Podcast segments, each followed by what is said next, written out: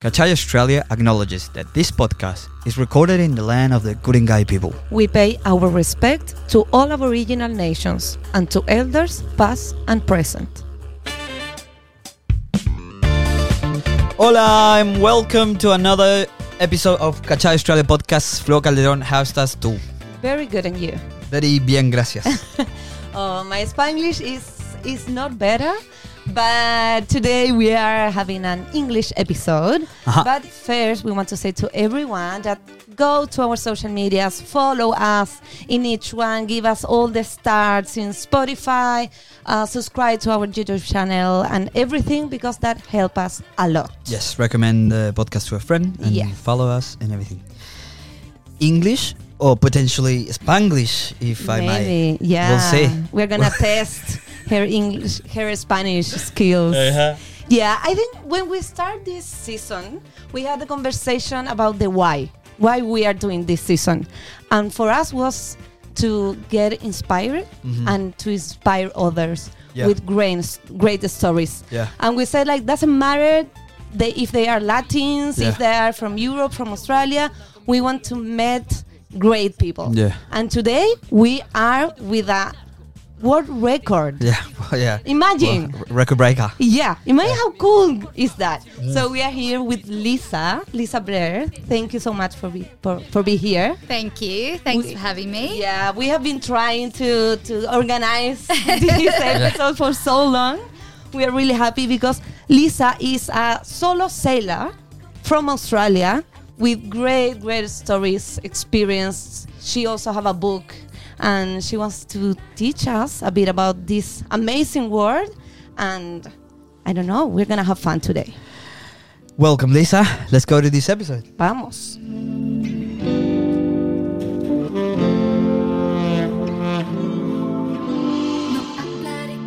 Okay. Okay, so Lisa, you are from Brisbane here in Australia, and I want to to start with the first question about how did you start having this relationship with the sailing and with the ocean in general? Yeah, so I, I- I sort of fell into it. It was a little bit of an unexpected in my life. So I graduated um, at university with the idea of becoming a high school art teacher. Okay. And I majored in ceramics and I had zero desire to be on a boat sailing. But then I randomly did my final university year. I got a job as the cook and the cleaner on a charter boat in the Whitsundays. Okay. And obviously, the Whitsundays in Australia is just like a magical, like amazing place. And it was just an incredible experience. And I was cooking for 35 passengers and scrubbing the bilges and, um, you know, just working on the boats. And I just fell in love with that lifestyle at sea of like eat, sleep, sail, rinse, repeat. And it's just such a, I don't know, I just felt so free and um, I just wanted more adventure. Wow. And how do you make the change into the solo sailing?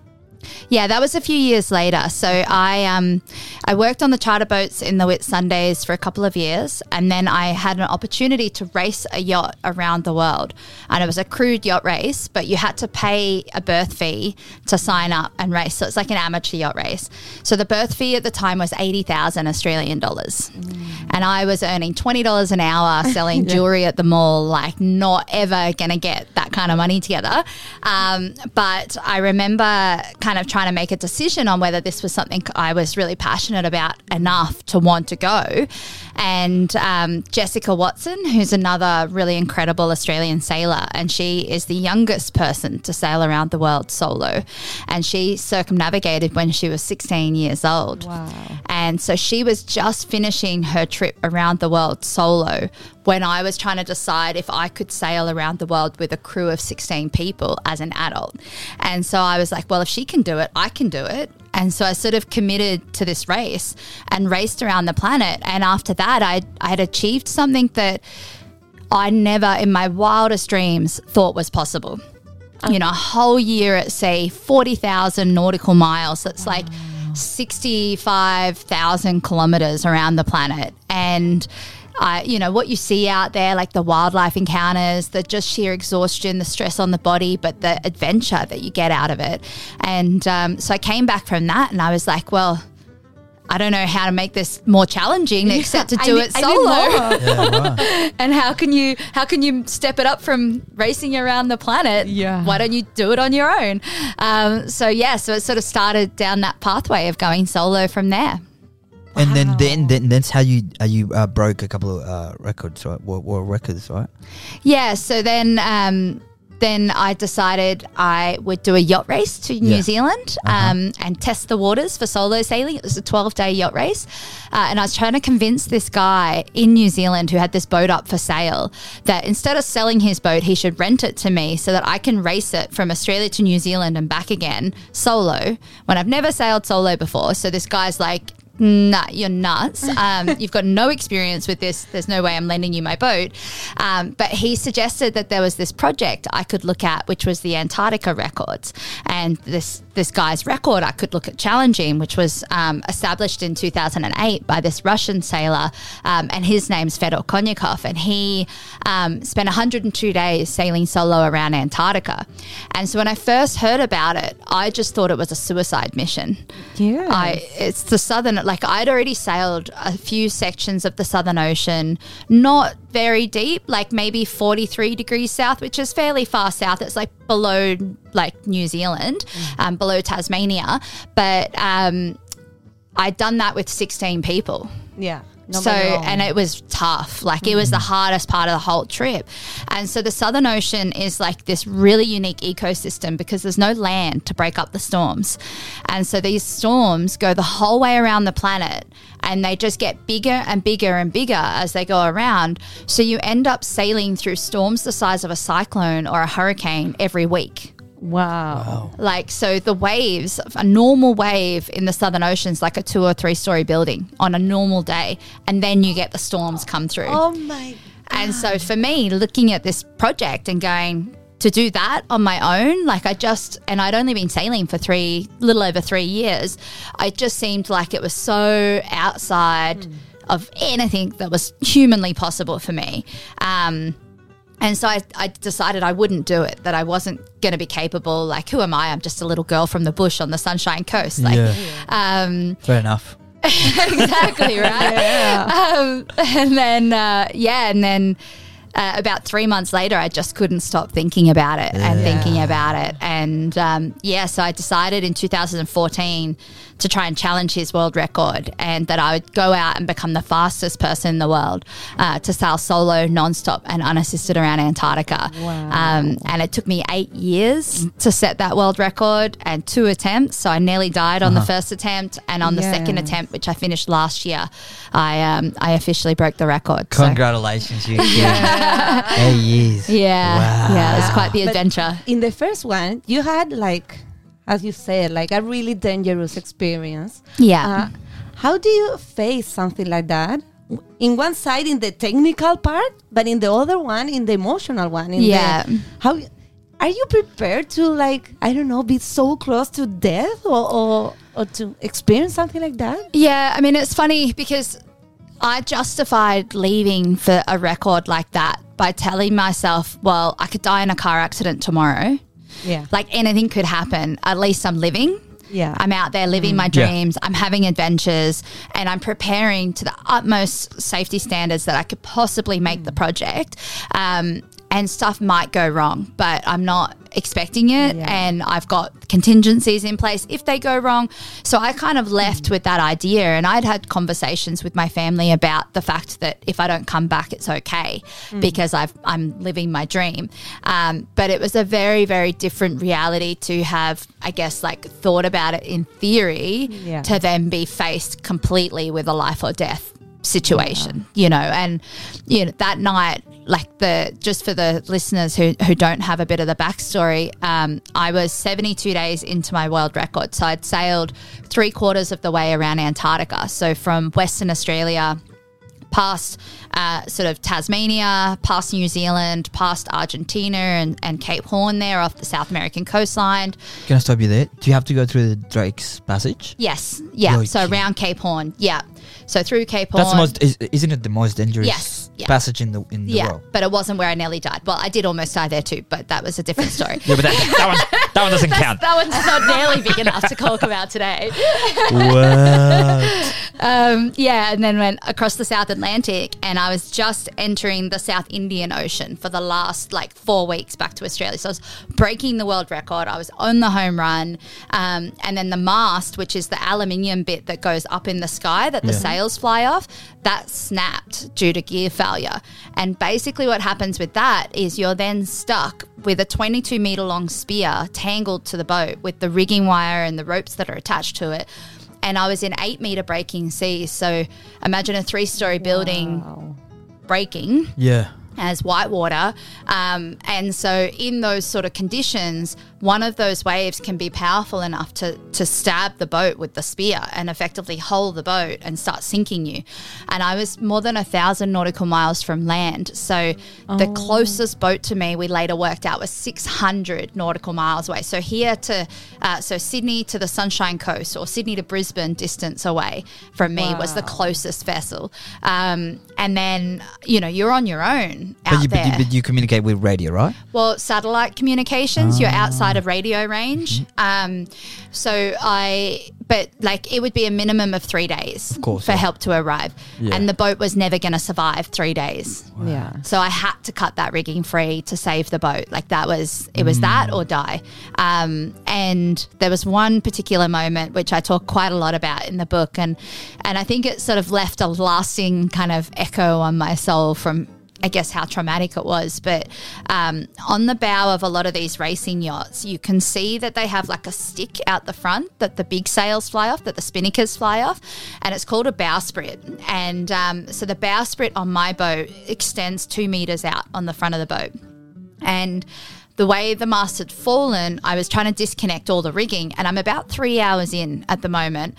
I'm hypothermic, going into hypothermia. It's freezing temperatures. I'd been snowing earlier, like it was. You know, really rough conditions. Um, and I'd been completely soaked for three hours. It's the middle of the night because nothing bad ever goes wrong in the daylight. It's Yeah. always the middle of the night. Um, and I uh, needed to disconnect this piece of rigging, but the only way to access it was to climb over the safety rails and onto that stick at the front of the boat, the bowsprit.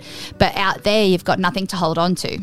And Oh you've my got eight meter breaking seas. So you've got a wall of whitewater that's about three meters high hitting the boat every sort of 30 seconds to a minute. And that whitewater, like one square meter of water breaking, like whitewater, like what the, you'd see at the surf, surf, like the foamy stuff, um, that applies one ton of pressure when it impacts you. So imagine like a three meter Yeah. breaking wave or eight meter breaking wave with three meter whitewater um, is like three tons of pressure impacting you. And uh, so your ability to kind of hold on out there is Minimum, yeah, nearly. you you you Say pretty that. well not going to have the ability. Like it's an almost certainty. And I knew I had like maybe a 50-50 shot of surviving by climbing out there, but I also knew the boat was going to sink that night if I didn't. So it's certain Was death like your only if option. the boat sank or I climbed out there and I had maybe a shot. Um, but if I was washed off the bowsprit, I was never going to be able to climb back on the boat because you get less than 10 minutes if you're dry when you go into the ocean in the Antarctic waters because of the temperature. And I'd been freezing in those temperatures for three hours already. So I'd have only a few minutes before I'd succumb to hypothermia and die. Um, so I had to make the call to my shore manager at that time, and I had to say to him, um, if my personal location beacon is activated, my PLB, um, it's because I'm off the boat and I'm in the ocean. Don't come and rescue me. And that's the only way to tell my family what happened. Like that was the conversation I had to have. Wow. And I um crawled out of the hatch. I tear up every time I tell this. I crawled out of the hatch and up onto the bow of the boat, and I got like two meters from the front before I climbed out. And I just like froze. Like when you talk about fear and, and like the mind and how do you push past, like I couldn't. Like I was stuck on the bow of the boat, knowing if I climbed out there, I'm probably going to die.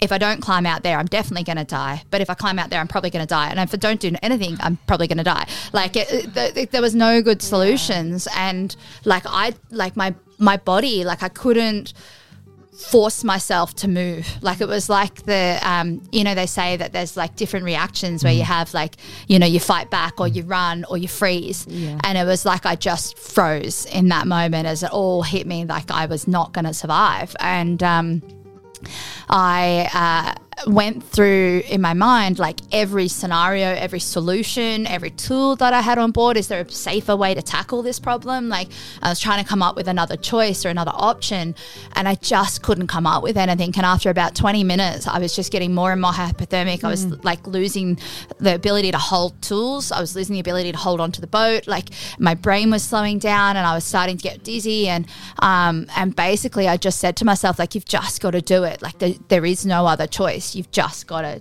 make it happen. And I jumped up and I sat down and I did it. Um, And ultimately, I was able to survive. But like, I didn't know until much, much later how much of an effect that that night, that whole scenario would have on my life, like moving forward, because I I'd never gone through something that traumatic before, and I'd never. I, I was just operating in survival mode straight after that. Like I wasn't even. I was still on a broken boat, a thousand miles from land, now with no mast, no sails, nothing to sail it with, uh, and a hole in the side of the boat. So, you know, you you you're still just trying to get to land Yeah. in that scenario. Um, and so, yeah, I just, it wasn't until like I finished the record and wrote the book Yeah. actually that I sat down and really decompressed over it. Mm. Yeah. And that's when I started healing from it Yeah. and, and starting to rebuild my trust because it, it really changed the way I related to the ocean and it changed the way I related to my boat because mm. to do a project like that, your boat becomes almost like another character in the story. Like Yeah, for sure. Throughout this whole podcast, you'll hear me talk about the boat as we. We did this, we Yeah, did yeah, that. yeah, it's me and the boat. What's I'm its still name? solo, but it's me and the boat. Um, the name of the boat's Climate Action Now. Okay. So I run a big sustainability campaign with everything I do as well. So I can see it in your shirt. yeah, Yeah. yeah, exactly.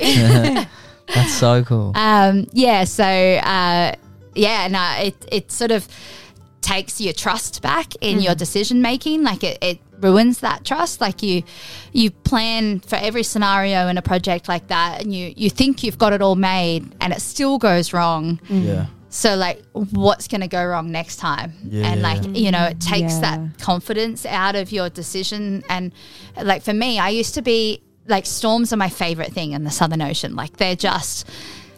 It's so hard to describe, but everyone who always asks me, "Where's your favorite place to sail?" What's your favorite sailing experience? It's always being on the boat in the eye of a major storm, like the size of like hurricane or something and rip the roof off your house and destroy a town kind of storm. And you're it's the wind is so strong sometimes that you can't breathe facing into the wind. And it's tearing so much water off the surface of the ocean that you'd have to cup your mouth with your hands and like turn your head to the side to get a fresh fresh breath of air. And um, and then the boat is like she weighs 10 tons and she just gets thrown. Like we get airborne on these waves as we get impacts. And so, so for me like i would as long as the boat was handling those conditions like i would just be so comfortable because i trust that the boat could take it. And i trust like i'd surrender to that scenario. Like Yeah. because you can't change it. Like Yeah. you're there right? Um and so after the dismasting, though, it took that comfort Yes. factor, that trust Yeah. out of it. And in every creak and every groan and every impact from a wave, I'd like tense up and I would, you know, it, it just like took that sense of serenity out Yeah. of like that. Yeah, it, it really changed how I And- and experienced how the long ocean. it took you to feel confident again in your boat? Um, I mean, I set after the first record in 2000, so that was 2017 with the Mm-hmm. dismasting, um, where the mast snapped, and I went back in 2022 Yeah. last year. Um, but in between, I did a few Sydney to Hobarts with the boat, Yeah. and I also set the world record around Australia nonstop.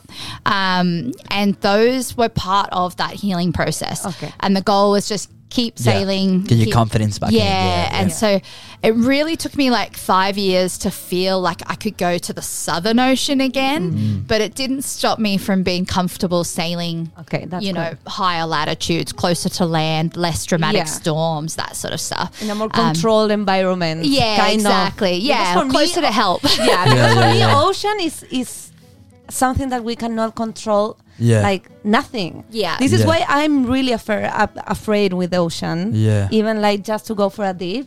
because I feel like it's something that I cannot control. Like, Yeah. it's but it's too also big. Got no of it, malice energy, right? Yeah. So Yeah. it's it's got no no ill intent. It's just there. It's Yeah. part Yeah. of nature. Yeah. Um, you know, and I think one thing that I hear a lot of sailors say is like, I conquered the Atlantic Ocean or I conquered the sea. Yeah.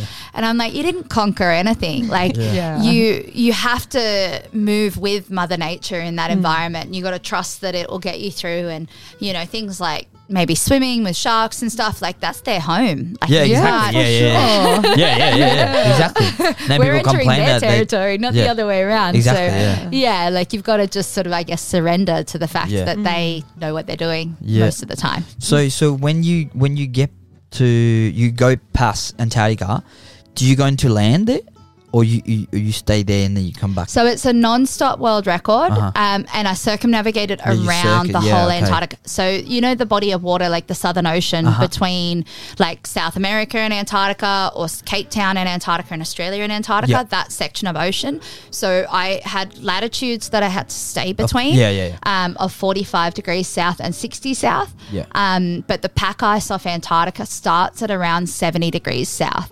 So I didn't actually see ice on the trip. I had iceberg forecasting. Yeah. Um, but it's not like I went to Antarctica and came home. Yeah, yeah, I yeah. like sailed the oceans around, Around, Antarctica yeah. the whole way and came back. Yeah.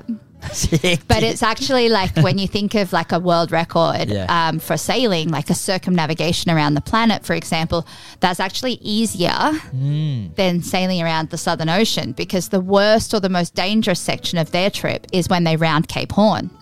And it's because they go into that storm belt that Yeah. operates around the Southern Ocean Yeah. and they're in it for two or three weeks and they have to go through those really massive storms. Whereas for me, I was in those massive storms for the whole three months of the trip. so I Oh, wasn't in the higher latitudes where it was nice and sunny Yeah, and yeah, like, you know, I was in those storms every yeah, yeah. three to five days. I was in a new storm the size of a Yeah. hurricane. Um, so like the boat, what the boat has to put up with as Yeah. far as like its strength and its integrity and the wear and tear on the vessel, like it does a lifetime's worth of work in three months. yeah. Um, And when you are sailing, you are doing things all the time, or you have time like to rest. To, Ah. I don't know to enjoy the. well, because I don't know if if I'm thinking, I I, I don't know. I, I can see you like doing so many things all the time. Yeah. Or, or Well, there's no one else, right? So you Yeah. become the engineer, the plumber, the electrician, the navigator, the cook, like the cleaner, like you're you're every role, right? Um, and so for me, um, normally you're operating at a really chronic level of exhaustion and sleep deprivation.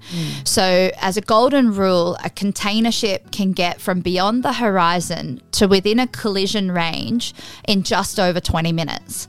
So, every 20 minutes as a solo sailor, you have to check the horizon. Uh huh. So, I don't sleep for more than 20 minutes at a time. wow, never. No, well, in around the Australia record, it was 58 days of no more than a 20 minute sleep. Um, And when I went to Antarctica, I was so far from anyone in Yeah. some of the areas, not all of them, but like around South America, for example, I, I could I was only 20 minutes or less. Um, but in the areas of ocean between the main continents, there wasn't a lot of traffic. Well, Yeah. there was just no one. Um, like we said, the closest ship was 600 miles away Yeah. when I dismasted. So everyone was a lot further north. Um, so they were out of that storm belt. The only kind of boats that were possibly down there would be like a whaling ship Yeah. that was illegally whaling or a legal, legal fishing boat. Sea Shepherd was down there sometimes. Mm-hmm. Um, but they weren't like, they weren't like commercial Yeah, yeah, yeah, boats yeah. that Yeah. you, you know, um, things that you'd have to look out for. Um, so I would be able to increase my sleep up to like 40 minutes sometimes an hour and a half if I was lucky. And I was like maybe 10 hour and a half sleeps across the whole circumnavigation. But I'm not sleeping for 20 minutes and then I'm up for four hours. I'm trying to do like a four or a six hour window of 20 minute sleeps. And so in that window, I'm trying not to wake up completely Yeah. between the sleeps. I'm Yeah. just waking up enough to like look at the instruments, scan Yeah, the yeah, yeah. horizon for traffic, icebergs, any hazards, check the sail trim, go back to sleep for another 20 minutes sleep. But Wow. because you're like always operating on that chronic level of exhaustion, if you're not doing something to navigate the boat, like I would spend an almost two hours a day, video editing, writing blogs, like Mm. all of that sort of stuff as well. Yeah. Doing my shoreside communications, radio interviews, like um, so. All of that was quite a lot of commitment. Uh, and then you're sailing the boat, which is a big chunk of the time, and then stuff's breaking constantly. So you're effectively Yeah. rebuilding the boat as you're sailing, and you take enough spare parts to be able to basically rebuild the whole boat. Um, so I'm fixing stuff every day as well. And then when I'm not doing any of that, I'm trying to sleep. Um, and if I do get some downtime, like I love reading books. Hmm. And so I don't read like nice, intelligent books that make me smarter or anything. I like read the trashiest novels that I can possibly find. Yeah, your And it's- mind needs to stop in a, in, at some it's point. like- exactly. It's your TV. It's your checkout from the world. Yeah, Yeah. Yeah, for sure. wow, that's great. And and how someone who wants to start sailing should start in this process? What is the first step?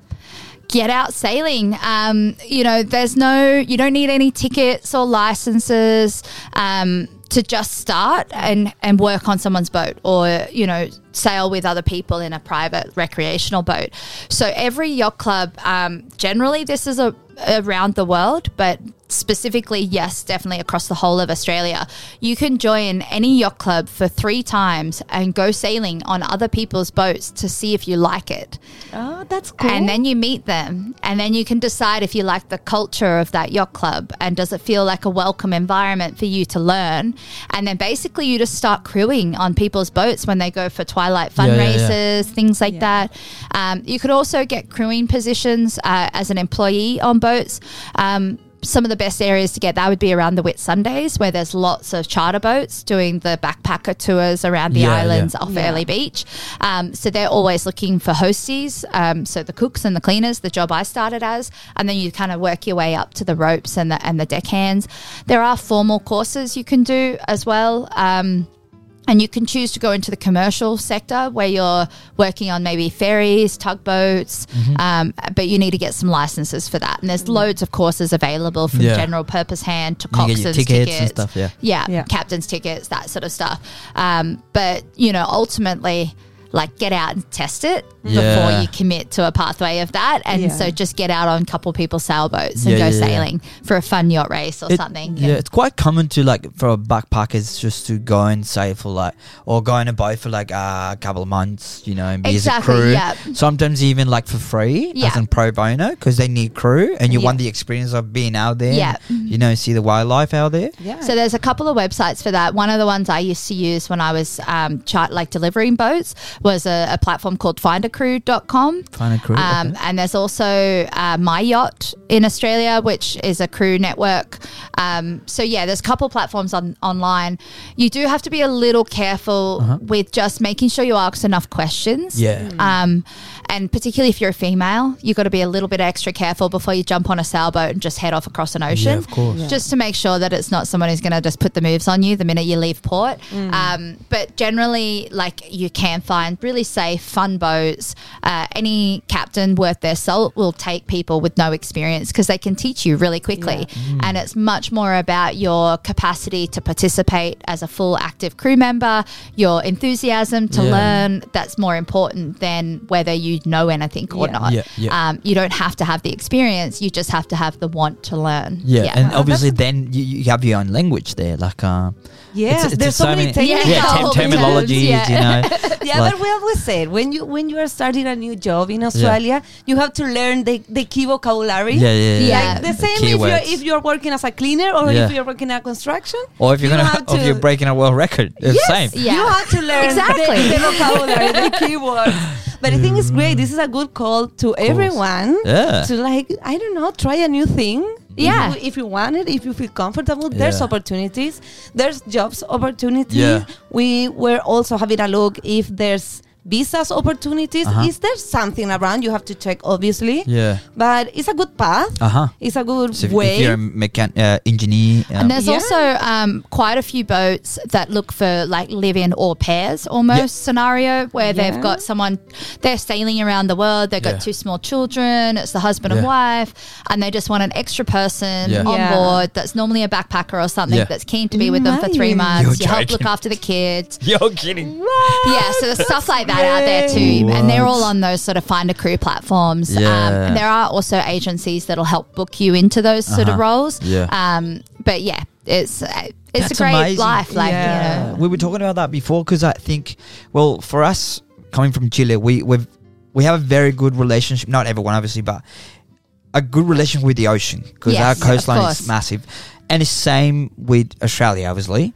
But I feel like here, you everyone's got a better. Um, um, understanding of the ocean, the winds. Everyone knows what's sort of what the swells doing. Or not everyone, but it's more like people living on the coast. Yeah. it's more, more like not. Um, they have that Yeah, I- access to that information. I think like Yeah. eighty percent of Australians live on the coast. Yeah, exactly. Because So- it's a desert in the center, Yeah, yeah, so yeah, like yeah. Yeah. not that many. Like actually, apart from the farmers and stuff, there's not a huge range of communities Yeah. that Yeah. aren't close or close enough to a coastline. So But I, I have the feeling that the ocean here is a bit more friendly in terms of temperature, in bit of wildness. we're a bit further north, maybe. If, if yeah. we compare with Chile, Mm. so Yeah. people have more relationship with the ocean in general. Like Yeah. in well, the coast of different Chile's got those storms from the Southern Ocean pressing up. So you get it's like the west coast of Australia, the southwest coast Yeah. of Australia gets The a Indian lot of wind, a lot of big swell, And it's it's really cold. Yeah, Yeah, when I went there, I was like, oh, this is like Chile. I felt, I was like, the ocean speaks here. Like, I, I- obviously it does it here, but like there, it was like,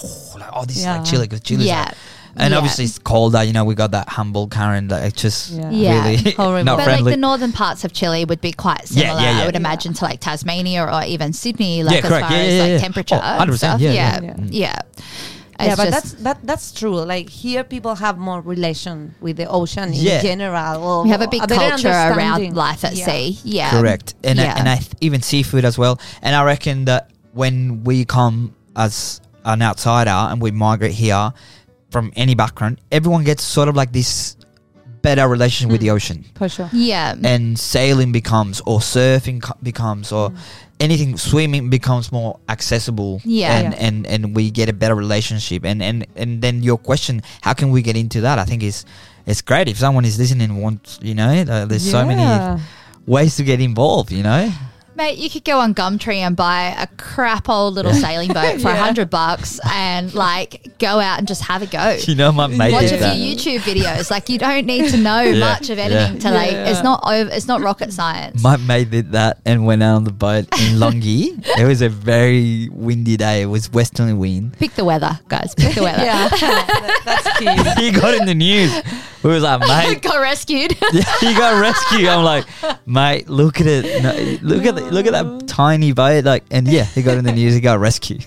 Oh my So yeah, yeah. Look at the weather. You have to. Yeah. Can Can you tell us more, Lisa, about the um, the campaign that you are running now in terms of the climate action now? Yes. and how that starts and everything about that you are doing because for me it's amazing i know we share a few things about like being vegan Yeah. and the sustainability part Yeah. i have to say that we met because i was lisa cleaner Yes, I wanted to ask you that as well. At first, Lisa was living with a few friends. Yeah. wa- they were roommates, flatmates, and then I started cleaning the house.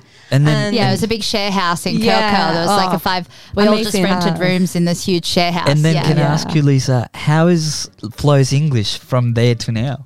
Yeah, actually, I didn't even think about that. Look at but it you've now. gotten way She's doing a better. podcast. Yeah. Yeah. Oh my god. And at that point, I haven't had any English. Like, yes, me, vegan, food. Yeah, good. Yes, sail boat. Yeah, Clean yeah, house. Clean, clean house. Good. Completely clean. Money, money, pay. And, okay, I was fine. Now it's full complete sentences. I love it.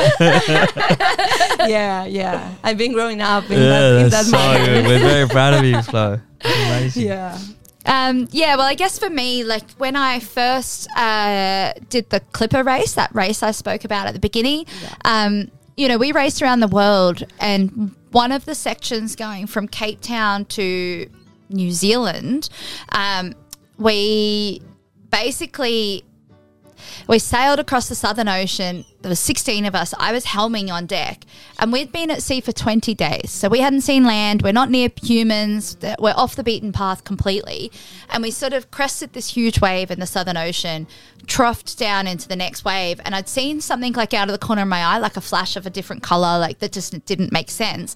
And then went up the next wave, and I saw a styrofoam box floating past, What like a that? polystyrene box, like you know the mm. The, The white white, ones, boxes, the foamy the- boxes, and they put fish and stuff in. Yes. One of What's the those. name? Yeah, like floating past in the middle of the ocean, like Wow. so far from land, from humans. Like, what are we seeing trash out there for? Oh, yeah. And then we sailed up past New Zealand to Australia, up to China, and across the North Pacific. And there were whole sections of that part of the trip where we had to have a person on the bow of the boat with a stick pushing the rubbish out of the way of the boat to sail through. Like it was so chocked with rubbish and pollution. And it was just like a real eye opener for me. Um, and then there were whole sections where it was just felt like you know how you can sense like life? Like you Yeah. you get a bit of a sense that there's birds there's Yeah. fish there's like you know that there's life around you. There were sections that just felt wrong like dead. Like just you didn't see birds you didn't see fish you didn't see anything. Like the whole sec days and days in sections of the ocean and then like the storms were just so out of season. They were always more aggressive than forecasted, really hard to predict. Like everything's just becoming and I think we're seeing a lot more in the last two years, like how destabilized our weather patterns are becoming. Um and so for me, I I remember feeling so incredibly overwhelmed by it all and just at a loss of what to do. And so I did nothing. Like I I just kept burying my head in the sand and didn't take action, didn't change the way I lived my life, told myself it's just one straw, it's not going to make a difference, or it's just one plastic bag, it won't matter. Like, and just ignored the world. And then I kind of had a bit of a, a wake up call when I realized that, like, we just hit 8 billion people on the planet. And if I'm thinking this way, how many of those people are also thinking that way? And I was already looking at doing the Antarctica record, and I always knew I wanted to do something with sustainability with the projects. But I really felt like that would be an opportunity to kind of I guess, inspire people to start paying attention to the small actions because it can be so overwhelming to think that we can't matter. We don't matter, that we're just one person. But like, if you've got a million people taking change, then that's a million actions making a better difference. Like, and I think people underestimate the power of the individual because um, things like supermarkets, for example, how we spend our money. We're voting every time for the future we want with every dollar we spend. If we buy the stuff wrapped in plastic, we're voting for more of that. If we buy the stuff wrapped in cardboard and sustainable and recycled and chemical free, we're voting for more of that. Um, and so I, I basically like went out and I started collecting post-it note messages from people because I thought that a post-it note's a really traditional way of leaving a message. I wanted it all to be really positive and not really focus on the problem so much as focus on solutions that we mm. could take and really empower people to take those solutions. And so I asked people to fill out a post-it note message on something they already do to help the planet. And it could be anything they wanted from picking up rubbish off the beach when they walk their dogs or turning the light off when they leave the room. Or for kids, I say like turn the tap off while you brush your teeth so you're saving water. Like it didn't matter if it was a small action or a big action, it was just an action. And then um, I gathered all of those up and we turned them into a digital design. And if you Google my boat, Climate Action Now, the whole hull of the boat is wrapped in thousands and thousands Yeah, of the beautiful. messages from the communities. Um, so I've been running it for eight years now, that project. And for me, I've been growing in my own personal sustainability journey as I've been doing the Climate Action Now campaign. And it's brilliant. Like, I just had the boat on display for the second week of school holidays down at the Australian National Maritime Museum. And we had like 1,500 people through the boat in six days. And so many kids, like hundreds of kids coming through. And they're all reading messages on the side of the boat. They're writing a post it note to add to the campaign. Um, and it's just a really fun, positive way to inspire people to show them Yeah. that it doesn't have to be an all or nothing change. You don't have to throw out everything you own that's not sustainable and replace it all with recycled, upcycled. Like the best thing you can do is use what you have until it's finished its journey in life and then recycle it accordingly. And then when you purchase something new, try and purchase the greener choice. Yeah. Um, but like, yeah, it's just uh, started that way. And then um, for the last record around Antarctica last year, I also was able to partner with a number of different um, scientific groups and did microplastic sampling the ah. whole way around Antarctica. You were taking like yeah. plastics. I wasn't place. picking plastic up as such. It's like a an inbuilt flow through system. So there was Okay. a pump we put into the boat, and it would suck the water up from the Yeah. ocean. And microplastics is a bit different to like larger plastic Yeah. items. Like a lot of you have probably heard of like the Pacific Gyre, the in and like the five gyres of plastic in the ocean. Um, so it's it's like that, but it's so much more widespread. Um, so microplastics is plastics that's less than five millimeters in size or microscopic, and so all most of what we found, well, a every sample the whole way around Antarctica had plastic. Wow. So the whole Southern Ocean is contaminated. Yeah, You're kidding. and we we calculated it based on the volume of a swimming pool to how many particles of plastic in an Olympic sized swimming pool to give people like a visual reference. So the um, smallest quantity we found was 9,800 particles of microplastics in an Olympic sized swimming pool. And that was mid Indian Ocean uh, on my way back. Um, the highest quantity we found was 357,000 particles of plastic in Olympic sized swimming pool. And that was just five days south of Australia. Wow. So just off the sh- continental Yeah. shelf there. Um, it averaged out to be around 58,000 particles of plastic. Um, per swimming pool like the whole way around and even like i sailed through this area of mid pacific you might know it called point nemo have you heard of that before as in It's- like the as in like the movie. Yeah, well, not Nemo the movie, but maybe where Nemo came from. Um, Point Nemo is uh, basically there's nicknamed the loneliest place on Earth Okay. because it's the furthest place you can get from land anywhere in the planet. Okay. So How- it's how- the most remote location at sea, and so I would How end far up. are we talking? How far? Yeah. So 1,500 nautical Yeah. miles from the nearest piece of land, and that's a little island that's 30 miles long, and no one lives on it. Right. Wow. So you're in the bang smack in the middle of the Pacific Ocean, right? And you end up being closer to the astronauts in space than any person on any piece of land anywhere in the world. And we found 68,000 particles of microplastics In there. per, per an Olympic sized swimming pool there. Like the most remote section of our ocean that you Yeah. can possibly get. It's where they dump the space debris and stuff from the rocket launches because Yeah, it's yeah, so yeah. remote. There's a lower chance of impacting your vessels, apart from me sailing past. What? Wow. Yeah, yeah. So it's pretty alarming, like Yeah. to find. Um, and like for me, it's been really like you know you mentioned vegan. Like I've, I went vegan a couple of years ago, and like it's sort of one of those things. I was vegetarian for many many years. Didn't want to eat my friends, and I just love all animals. And um, and then I was doing the climate action stuff, and I was like, well, you got to practice what you preach. Like Yeah. it's you know, and so I just went vegan. So it's been three years now. Never missed it. Like don't have a problem with it whatsoever. Um, but being able to like create a project from nothing and have it impact the community in such a way, but also have it impact the science community Yeah, that's in such a way, like have a lasting change. So that was the most comprehensive data set Mm. of microplastics ever collected for the Antarctic region. Wow, that's amazing. I had no idea when I started Yeah. that that was what it was going to be, but Well, it's amazing and yet Wow. pretty shocking. Yeah. But it's Yeah. so like it's good, good that, that you did it, but yeah, it's Yeah. also like, well, I'm aiming for the Arctic Ocean now. Um, Go around the North Pole because then I can get a replica set of data for the In Northern there. Hemisphere Yeah. around the Arctic Circle and see what the corresponding data sets are Yeah. between the Southern Yeah. Ocean and the. Um, right. Wow. The But North- Is that the same as the Baltic? Yeah, no? Baltic Sea. Um, you got to go from well, I'm aiming to do maybe UK to UK Yeah. or France to France, but you got to Yeah. go through the Northwest Passage and through the Uh-huh. Northeast Passage across the top of Russia, Yeah. and then around Greenland. Yeah, Yeah. Wow.